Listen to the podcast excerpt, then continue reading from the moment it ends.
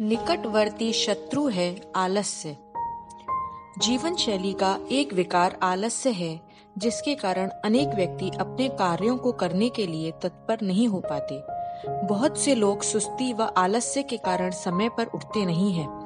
थोड़ा और थोड़ा और, सोने के लालच में सुबह का बहुत सारा बहुमूल्य समय बर्बाद कर देते हैं। अस्त व्यस्त दिनचर्या के कारण वे दिन में भी किसी भी काम को फुर्ती के साथ नहीं करते और ढीले ढाले ढंग से कार्यों को अंजाम देते हैं। ऐसे लोग कुछ खास काम नहीं करते, बस अपना समय निरर्थक कार्यों में बिता देते हैं। इससे बचने के लिए अपनी दिनचर्या और कार्यशैली में थोड़ा बदलाव करने की ज़रूरत है। प्रेरणा स्रोत तलाशें। हमारे शरीर व मन में आलस्य का प्रमुख कारण जीवन में प्रेरणा की कमी है। जब तक हम कुछ करने के लिए उत्सुक नहीं होते, तब तक हमारे अंदर उत्साह का संचार नहीं होता है और इसी कारण चुस्त दुरुस्त रहने के लिए सबसे पहले किसी प्रेरणा स्रोत, मोटिवेटर की तलाश करना ज़रूरी है जो हमारे मन को लगातार अच्छा कार्य करने के लिए प्रेरित करता रहे। हम चाहे छोटा कार्य करें या बड़ा, लेकिन अभी प्रेरणा मोटिवेशन के अभाव में वह कार्य नहीं हो सकता।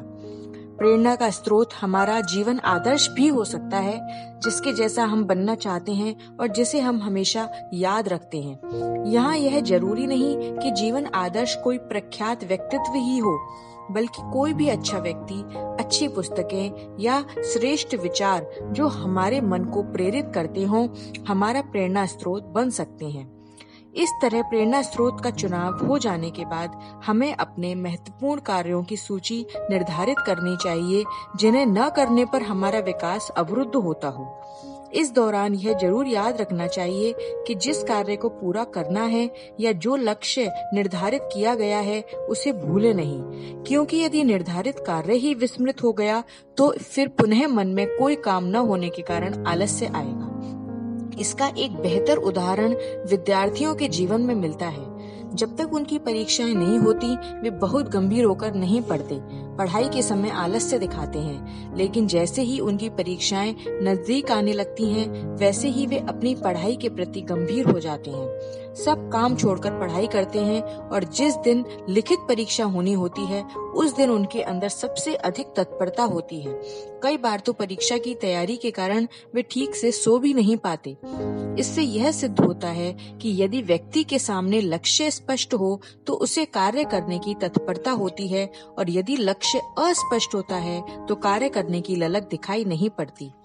देखा यह भी गया है कि जो विद्यार्थी परीक्षा का ध्यान रखते हुए साल भर तैयारी करते हैं, मेहनत करते हैं, वे अधिक अच्छे से मन लगाकर पढ़ाई करते हैं और जो विद्यार्थी केवल परीक्षाओं में उत्तीर्ण होने के लिए परीक्षा के समय पढ़ाई करते हैं, वे अच्छे से नहीं पढ़ पाते और उनके परीक्षा परिणाम भी बहुत अच्छे नहीं आते।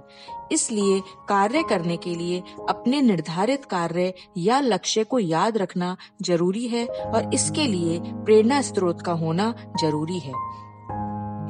एक समय में एक काम।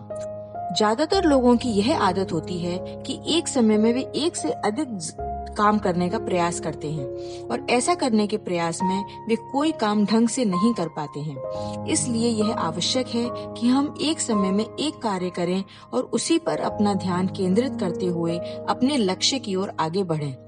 कई बार ऐसा होता है कि अपने निर्धारित लक्ष्य को पाने के लिए कई छोटे छोटे कार्यों को करना भी अपेक्षित होता है। ऐसे में बजाय सारे कार्यों को एक साथ करने के, मन में यह प्राथमिकता तय कर लेना ज़रूरी है कि कौन सा कार्य ज़्यादा महत्वपूर्ण है। प्राथमिकता न तय कर पाने की स्थिति में मन में उलझन हो जाती है और फिर व्यक्ति असमंजस व घबराहट में कुछ कर नहीं पाता। बेहतर यही होगा कि ऐसी स्थिति में व्यक्ति यह निर्धारित कर ले कि किस क्रम में कार्यों को करना है, फिर उन्हें क्रमवार पूरा करते हुए अपने लक्ष्य की ओर बढ़े। सकारात्मक उदाहरण खोजें। कार्य में फुर्ती व तत्परता पाने के ऐसे व्यक्तियों के जीवन उदाहरण अपने सामने रखना चाहिए, जिन्होंने कठिन संघर्ष व परिश्रम से जीवन में सफलता पाई। ऐसे सफल लोगों की जीवन शैली जाननी चाहिए, उनके कार्य करने के ढंग को समझना चाहिए और उनकी अच्छी बातों को अपनाना चाहिए। ढूँढने पर हमारे समाज में ही ऐसे कई लोग मिल जाते हैं जो हमें बहुत प्रेरित करते हैं और उनके जैसा हम भी कुछ करना चाहते हैं। इसलिए इस तरह के जीवंत उदाहरणों को भी अपनी सोच का हिस्सा बनाना चाहिए, जो हमारे कार्य करने की क्षमता में अभिवृद्धि कर सकें। कल्पना शक्ति का प्रयोग। सभी लोग यह बेहतर ढंग से जानते हैं कि कल्पना शक्ति के सदुपयोग से सफलता आसानी से प्राप्त होती है।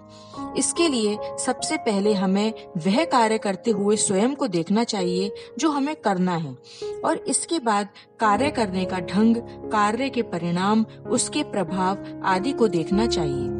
कल्पना शक्ति तीव्र हो और मनुष्य के चिंतन में सम्यकता हो तो वह कल्पनाओं को सही कार्य योजना का स्वरूप दे सकता है और यही कार्य योजनाएँ सफलता में परिणित हो सकती हैं। इसके लिए आवश्यक है कि मात्र आलस्य में पड़कर सतरंगी दुनिया में न खोया जाए, वरन कल्पनाओं को सही सोच का और सही योजना का हिस्सा बनाया जाए शारीरिक कसरत या व्यायाम भी करें जीवन में शारीरिक श्रम को कभी भी नजरअंदाज नहीं करना चाहिए।